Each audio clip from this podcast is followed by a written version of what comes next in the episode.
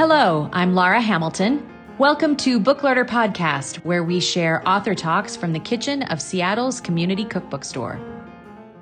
When I think about cookbook themes that have emerged over the past couple of years, one that really stands out is books that tackle the subject of food waste.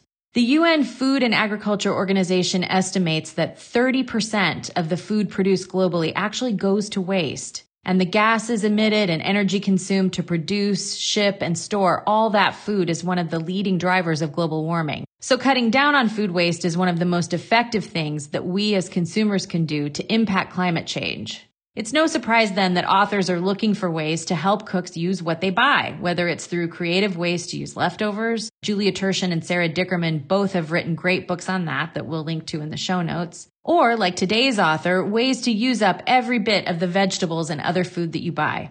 Joel Gamoran is a Seattle native who is national chef at Sur La Table and the author of the book Cooking Scrappy, where he offers up ways to use the food you might otherwise throw away. Joel demonstrated recipes in our kitchen as part of his talk, and he's such a good narrator that we think you'll still be able to follow along despite not being in the room. Here's Joel Gamoran discussing Cooking Scrappy.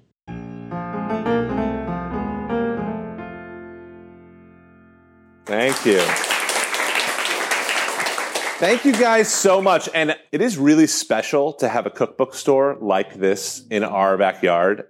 It's amazing how many cities I've lived in and been in, and they don't have a resource like Book Larder. So to Laura and the whole team, thank you guys for hosting me, and thank you for having this gem of a place, because it's badass. I love it here. Again, I'm Joel. I'm from Seattle originally. I'm the national chef for Sur La Table. I've been the national chef for Sur La Table for the past 10 years. And basically, what that means is I'm a big part of being the face of the brand, but also, just getting us out there and working a lot on the content. We teach in 85 schools across the country to home cooks. So overlooking that. But I love it. I love Sur La Table really brought me back because they're a Seattle-based brand. Our first store was in Pike Place. So I love that. But for the past 9 years, I've been in New York City and, teaching New Yorkers how to cook at Sur La Table, and it was there that I met my partner in crime for the TV show. I don't know if anyone's ever seen the show called Scraps. Have you guys ever seen it? No? Some? Yeah. So it's on A&E. We're in season 2, going into season 3. And the executive producer of the show is Katie Couric. So I met on some of these new shows that I did in New York, and she said, you know what? You need a television show. Is there any topic that I can get behind? And I said, I am so drawn to this idea of food waste. I was teaching a class at Sur La Table. This is what kind of sparked it. And we had these little trash bowls in front of each station. And it was overflowing with shrimp shells and cucumber seeds and carrot peels and the carrot tops and all this stuff. And as a chef, and I studied for 4 years in culinary school, as a chef, you are taught you cannot throw anything away. Because restaurants have such little profit margin that being able to take the top of a carrot and throwing it into a chimichurri or a pesto or something is profit. So throwing it down the trash is just throwing money away. But there is this huge disconnect with home cooks, where home cooks just didn't have that tool that professional chefs have and are encouraged to have. So raise your hand right now if you have a grandparent or someone in your family who threw away nothing. No? Half of us, right? And a lot of that is this idea of the depression and just use everything you have. And then it kind of skipped a generation, and now we're here and we lost it. And the reality is so much of this is incredible flavor. So much of this is untapped potential. And I get really excited because we all have this stuff already. We all have onion peels and carrot tops and chicken bones and all these things. And so I'm not saying go find these crazy ingredients. I'm saying just look at your ingredients a little bit differently. Cool? So we're going to make kind of 3 things here, and we're going to do it in 45 minutes. I'm going to cruise. You guys are going to love it. But the first thing, like Laura said, is you guys had these potatoes. The recipe is from the book. This is my first cookbook. I'm not a writer. It was a 2-year process of me cooking this or making this cookbook. You know, I told you guys a big part of my gut is just living it, but a big part of it was testing this book, okay? I tested this book over and over and over again because I really wanted my first cookbook to work, and a lot of these are just different ingredients. So these are, I think, the best with beef fat. And if you ever cook a steak, To take the little fat left in the pan and to put it in the fridge or freeze it, that with scrambled eggs, that with these roasted potatoes, that tossed in pretty much anything is golden. So really, it's just that's our first scrap to talk about. But what do you do with all the potato peels? How do you turn these like on their head and make them gorgeous? Any ideas? Frying would be bomb, I'll be honest. Frying would be totally great. But what I'm going to do is roast them, because although I have this, I'm trying to shed this a little bit. I'm going to roast these potato peels, make them super crispy and delicious. I won't lie to you, this recipe came late at night, and it came a little inebriated, but I think it's really good. It is kind of like a Dorito on steroids. So you can see what we were kind of craving. So we had all these potato peels in the freezer, didn't really know what to do with them. So I threw them on a sheet pan, just like this. And you can freeze these potato peels. Everyone always asks me, I have all these scraps in the kitchen. I cook, and then I peel a carrot or stem some celery or whatever. And you have them. And then what do I do next? Because I don't want to put them in my meal right there. I'm not planning on it. So I always have a bowl, a scrap bowl. And I'm best friends with my freezer. So I freeze this stuff, and then again, if it's late night or if I'm looking for a little extra garnish or just something, you can look to the freezer and get inspired. So a freezer is a huge part of Cooking Scrappy. Potato peels on here. And then I've got some garlic powder. And these are all dry herbs that you just already have in the cupboard. Some smoked paprika, chili, turmeric, which gives it a little color, and onion powder. And I can already smell this. I know this sounds like trashy. It is trashy. It's delicious. So, huge pinch of salt. And again, I always say when you salt things, always from up high, not just because it looks cool, but because it really spreads. So a couple big pinches of that. And these potatoes, they're really going to shrink. So just kind of know that, right? We'll probably each get a couple pieces here. That's why I'm going to make a little extra food. But just know there's a lot of water in here, and that's just going to happen. A little veggie oil. Beautiful. And then I like to just put a little olive oil. I'm always a big mixer of veggie and olive oil because I think olive oil, first of all, it's expensive to buy a ton of olive oil, so to cut it with veggie oil is good. But at the same time, I think it's a little strong. And so cooking with olive oil is not my favorite. I like to kind of mute it. All right, so then it looks like a complete mess. And it did at the time. I'm like, I have no idea if this is going to work. But you throw it in the oven, and I want you, we're going to give it about 25 minutes, let this roast, and you guys will start smelling it probably 10 minutes in. The oven's at 400 degrees. You don't need any special equipment. I mean, that is so easy.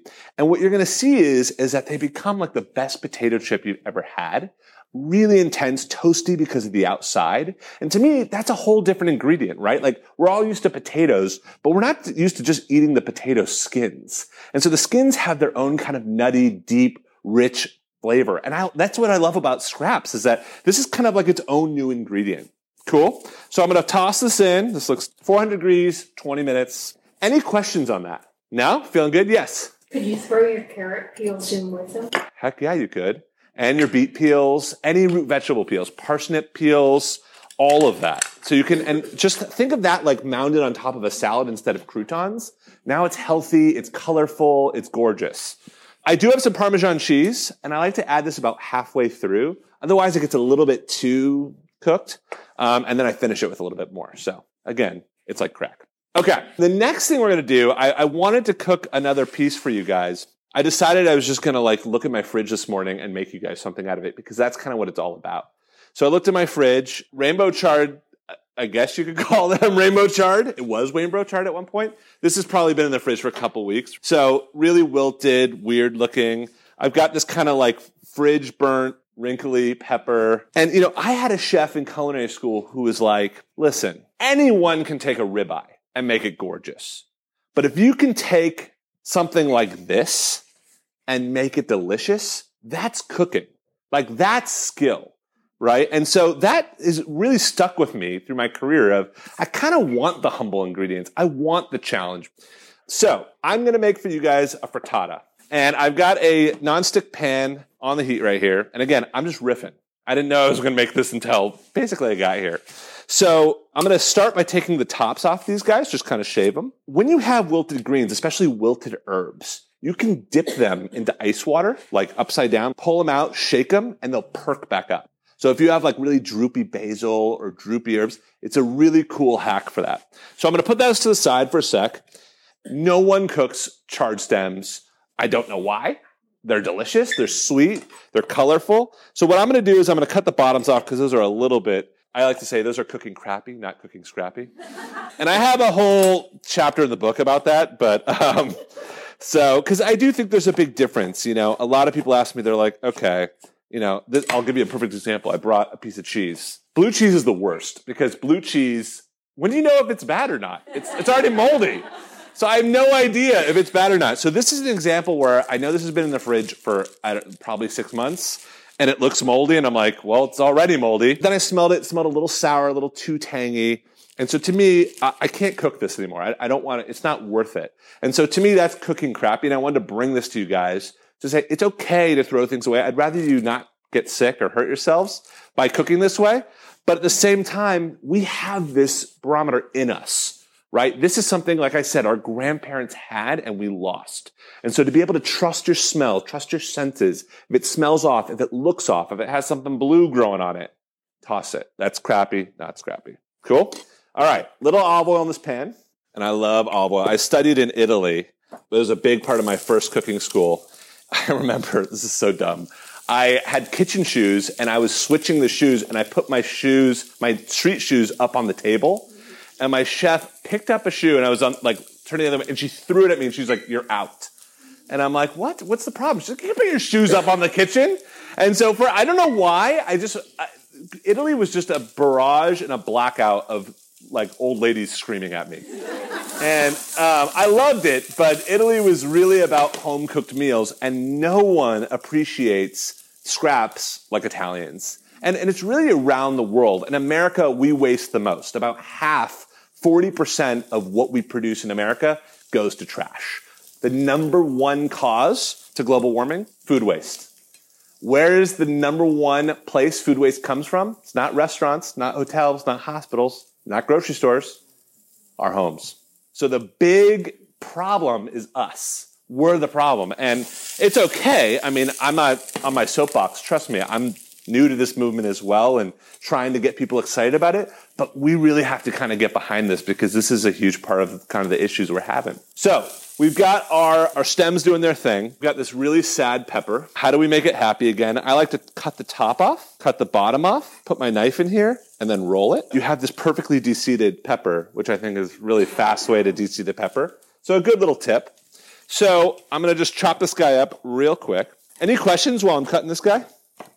Where did I go to culinary school? Two places. One is the Culinary Institute of Florence in Italy, and the other is the Culinary Institute of America in Napa Valley, which is a very also weird experience because you're in like vacation land and then you're also in like the military. So you like get out of culinary school and, you know, they just finished like measuring your beard to make sure it wasn't too big. And, you know, meanwhile you're in vineyards and stuff. It's a very trippy experience. All right. So pepper's in. Onions. Now, I was taught this recipe from Angelina's dad, who's a winemaker in Walla Walla, and I will get yelled at for telling you guys that later today, because she doesn't like to tell people that. But her dad is a really good cook. They're Italian. And he taught me how to make this frittata. And it was like 1 or 2 Christmases ago, and I'm a Jewish guy, so Christmas is new for me. And of course, I'm in the kitchen, like, helping him out, trying to impress my father-in-law. And, like, he doesn't care that I'm a chef. He's like, you know, orders me around like nothing. I was cutting the onions. I thought I cut them really small. And so he looked back at them and he's like, smaller. And I'm telling you guys, I was like bawling. Okay, there's so many, these things were leaking my eyes out. So I've been like chopping like this, you know, spent a couple minutes. He turns around and he's like, smaller. And I'm like, Gino, you've got to be kidding me. This is small enough. He turns around and so I'm like, I guarantee this is small. So I just cut to the side. I just made the noise of the chopping, but didn't actually chop it. So I just went like this. And I'm like, how's this, Gino? He's like, perfect. I'm like, you are giving your son-in-law some crap, my friend. One of the tricks I love is, first of all, if you don't want to cry from an onion, get a sharp knife. It's a huge, huge help. But also, I just posted this thing on my Instagram where you could put a little wet napkin in your mouth. You look ridiculous. But you won't cry from an onion if you have a wet napkin in your mouth because the fumes and the vapors go to your wet eyes. It's attracted to anything wet. So if it hits something wet before your eyes, it saves them. Now, what is one thing I have not put in this pan yet that goes in every recipe in the world? Salt. Yeah, but garlic does go in every recipe in the world. If you salt, I hate this analogy, but it sticks with you forever. If you salt a slug, the slug becomes like a little raisin because all the water comes out of it. Same thing happens with food. When you salt an eggplant, when you salt anything, same deal. I've got a little smoked paprika, so I'm just going to put that in. Like I said, I grew up Jewish, and so we never had bacon in the house. If you ever have a recipe that calls for bacon and you're just not into it, smoked paprika. It gives you that same kind of rich smokiness, and I think it's a really good substitute if you're a vegetarian or kosher or whatever. So veggies are kind of sweating away. I'm going to keep them kind of crispy, and I'm going to crack some eggs. Got to crack on a flat surface. That way you don't puncture the yolk. So really, really important tip there. These eggs look awesome. Now, the ratio of veggies to eggs, I do about an egg per person and about 2 cups of veggies per person. So it's about 1 egg to 2 cups of veggies. So the egg is really not the center of the deal. The center of the deal is the vegetables, and the egg just kind of ties and glues everything together. Does that make sense to everybody? Cool. That's, again, another thing Gino taught me. So I'm going to grab a little bit of this cheese, and by a little bit, a lot of cheese. All right, I got a little bit of garlic. Best way to get garlic smell off your hands. How do you do it? Lemon. Lemon? It hasn't worked well for me.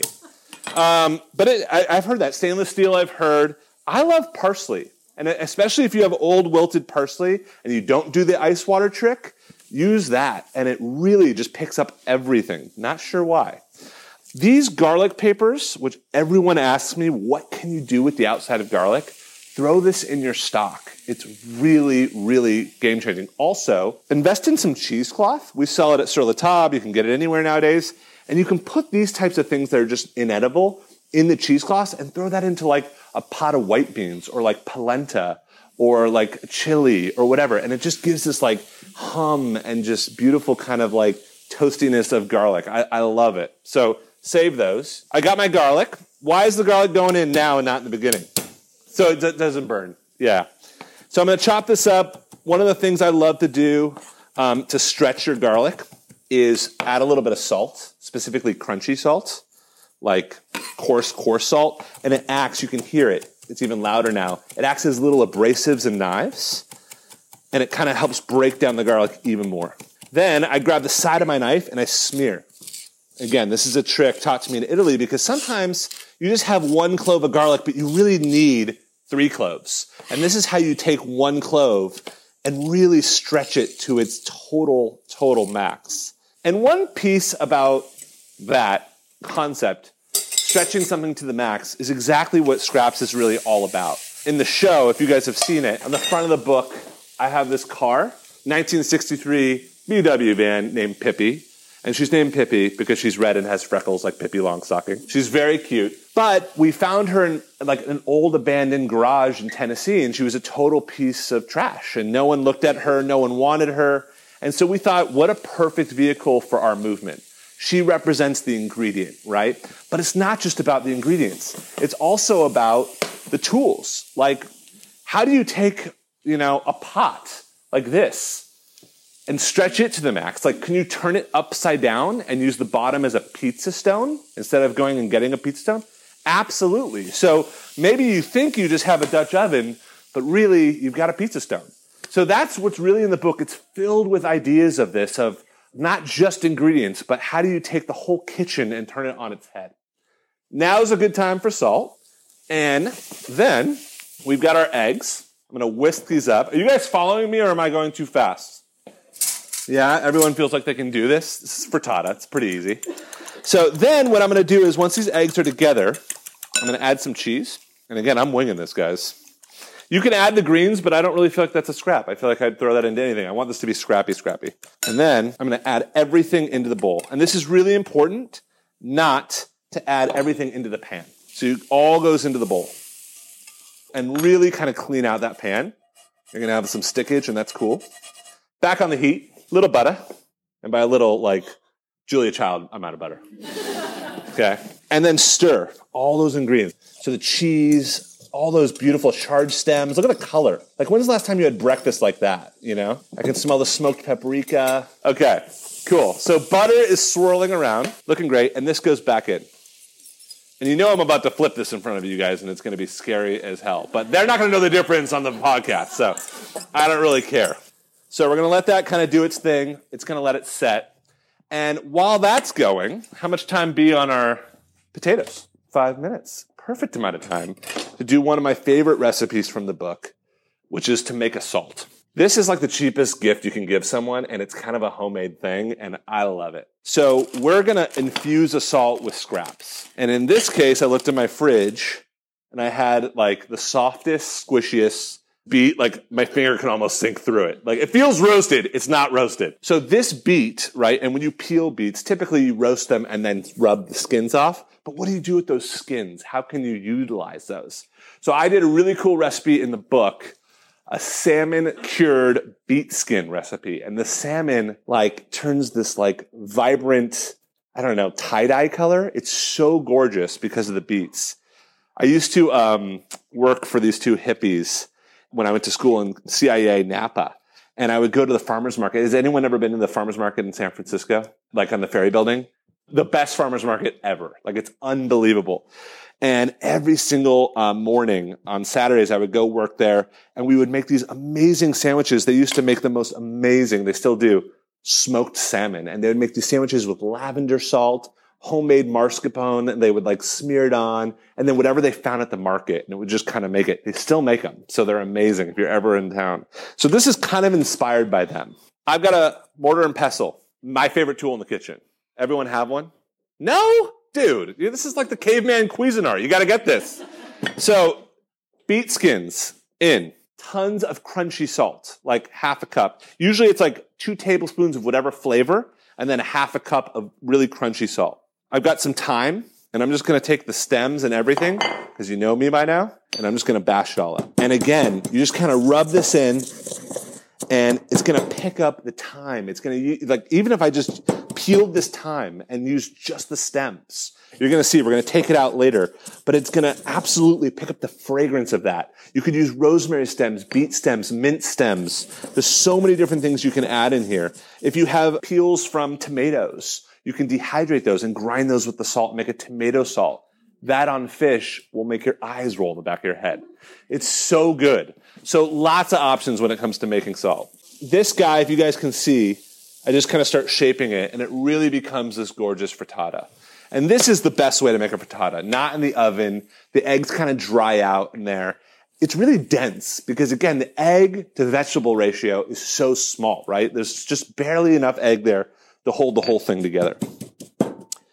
So I'm going to bash this bad boy up. Has people seen the show before? Some people, yeah? So the show is me traveling across the country. We have 21 episodes now, and you can find it on iTunes, on Hulu. And I stop in different cities and meet up with different chefs, and we put on dinners with local trash, like local scraps. I know it sounds gross, but it's really good. And we shock people. So in Detroit, we found these amazing scraps, and we cooked for kids. And they didn't realize, and then at the end, we reveal, and they're totally blown away. We've cooked everything from beef cheeks, which gets thrown away in call fat, to fish bones. We did it in Montana. We went fly fishing, caught fish, and used the bones. You can fry them, and they become like a cracker. Fish bones are delicious, and we're like the only culture that doesn't use them. So, if you're in the mood for a little binge watching, I don't know what the weather's like this weekend, but it's a good binge watch show. You'll see more of this punam. You'll like it. Okay, my salt. And I kind of just want to pass this around so you guys can smell the beet, the thyme. But that took me, I don't know, all of like 2 minutes. And the color is gorgeous. You would come to Sur La Table and pay $20 for that thing, And that in a really cute jar, the little beet salt sticker on the outside. And there's your Christmas, Hanukkah, and birthday present all in one. All right, let's check our crisps. Oh, we got a little crispy, but we're good. So they're going to look like these got a little crispy, but these are perfect. Look at that. So they're going to come out looking nice and soft and malleable. Oh, these look awesome. But as they dry, they really crisp up. You guys can kind of hear.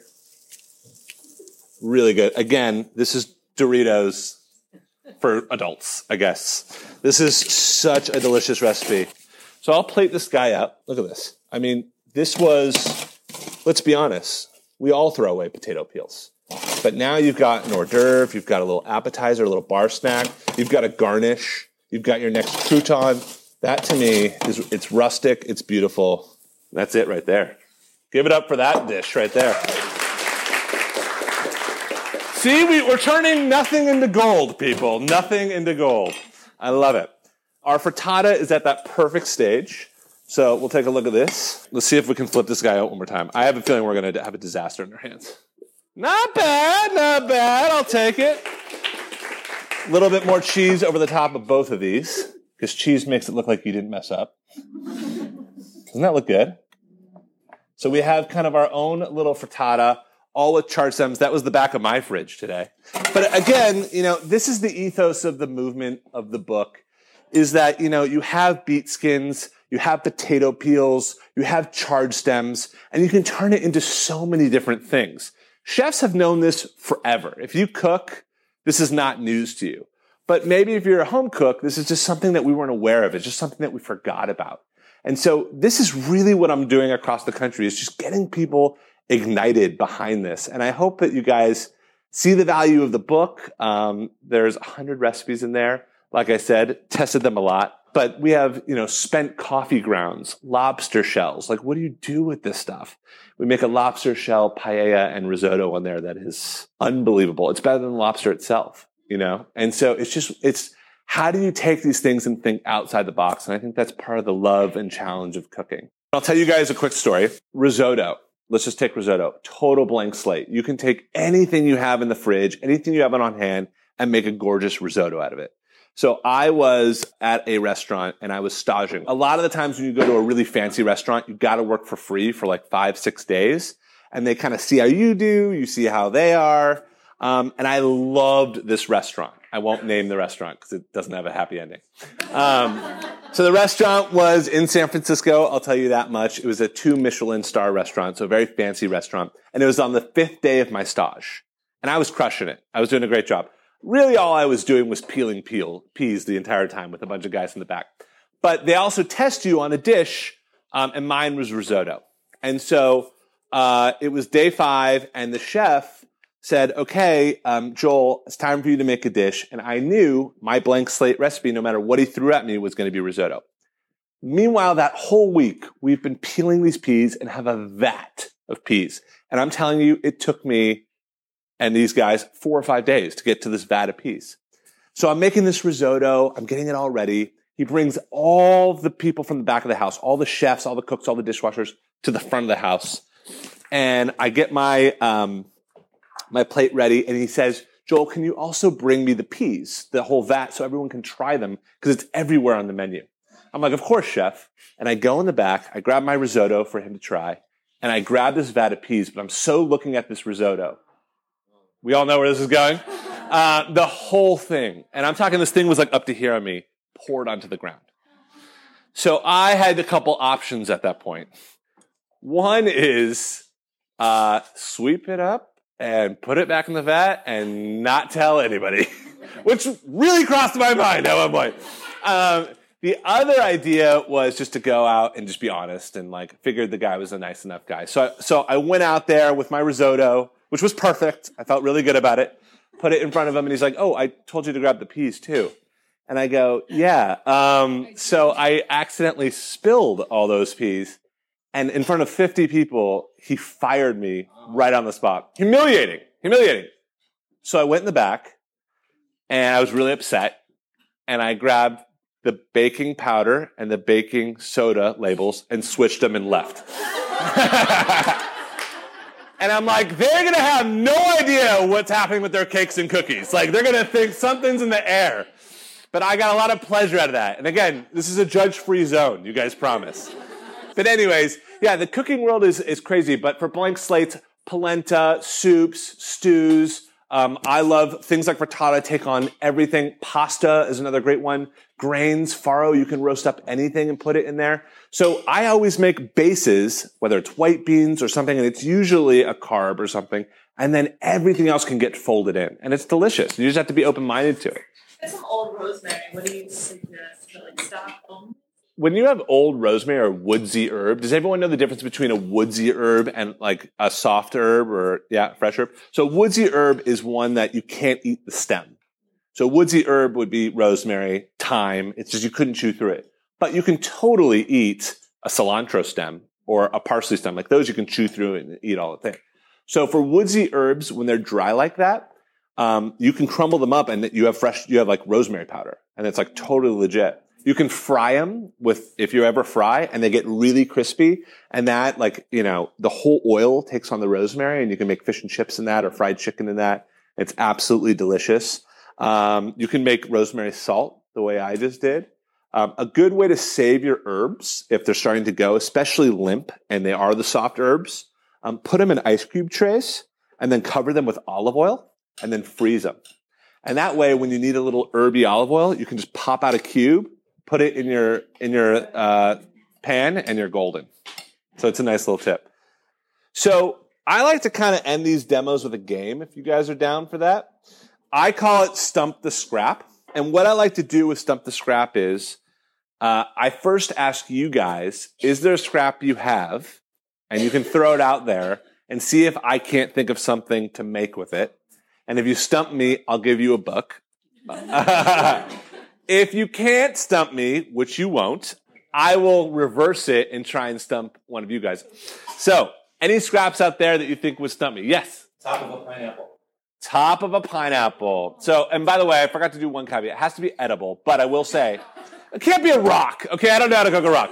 But top of a pineapple, they're turning that into leather, by the way, right now. So there's a big pineapple leather movement thing that's all the leaves. Yeah, it's really interesting. But I infuse it into drinks. So you can make tiki drinks out of it. I have a whole recipe about the pineapple tops and the outside infused into a simple syrup, and it makes this pineapple perfect for a tiki drink. Really, really good. Or a sorbet or something. Yeah. Outside of an avocado.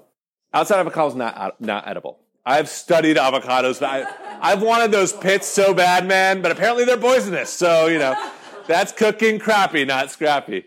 Yeah. What about cottage cheese that's just a little bit sour? Like it's, you know, like it's edible, but you're like... Yeah.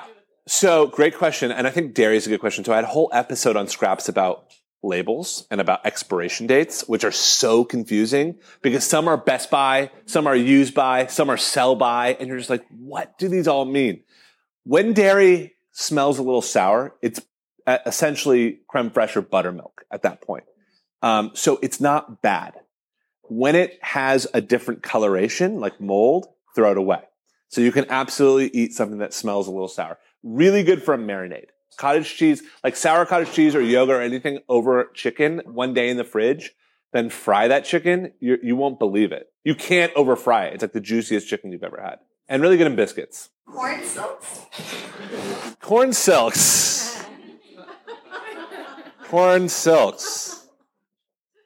Dude. Because I think that is edible. I think you can eat that. The book is yours. I'm stumped. Yeah, take it. Guys, this has been so much fun. I hope you guys had fun. I know it's been a quick hour, and you guys got a quick bite from the back of my fridge, but also some scraps. And really just think about looking at your vegetables as a whole, looking at your meats as a whole. And the last thing I say is like, no grocery store is going to go start carrying this stuff. And so just make sure you go in those places and start asking for things that they don't carry. Ask for the backs of chickens. Ask for broccoli stems. Ask for the Brussels sprout stems. They'll start carrying it if we ask for it. So that's the one change that we can really demand. But for the most part, just start cooking scrappy. And I really appreciate you guys taking the time today.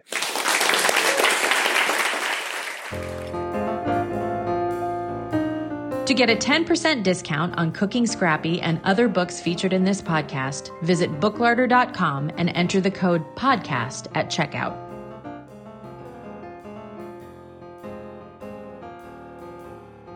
This episode was produced and edited by Abby Circatella. Our theme music was composed by James Coley. Subscribe wherever you get your podcasts and follow us on Facebook, Twitter, and Instagram, where our handle is @BookLarder. To subscribe to our monthly newsletter and get more information about our author talks and cooking classes, visit booklarder.com. And if you find yourself in Seattle, please visit us at 4252 Fremont Avenue North. I'm Laura Hamilton. Thanks so much for listening, and we'll see you next time.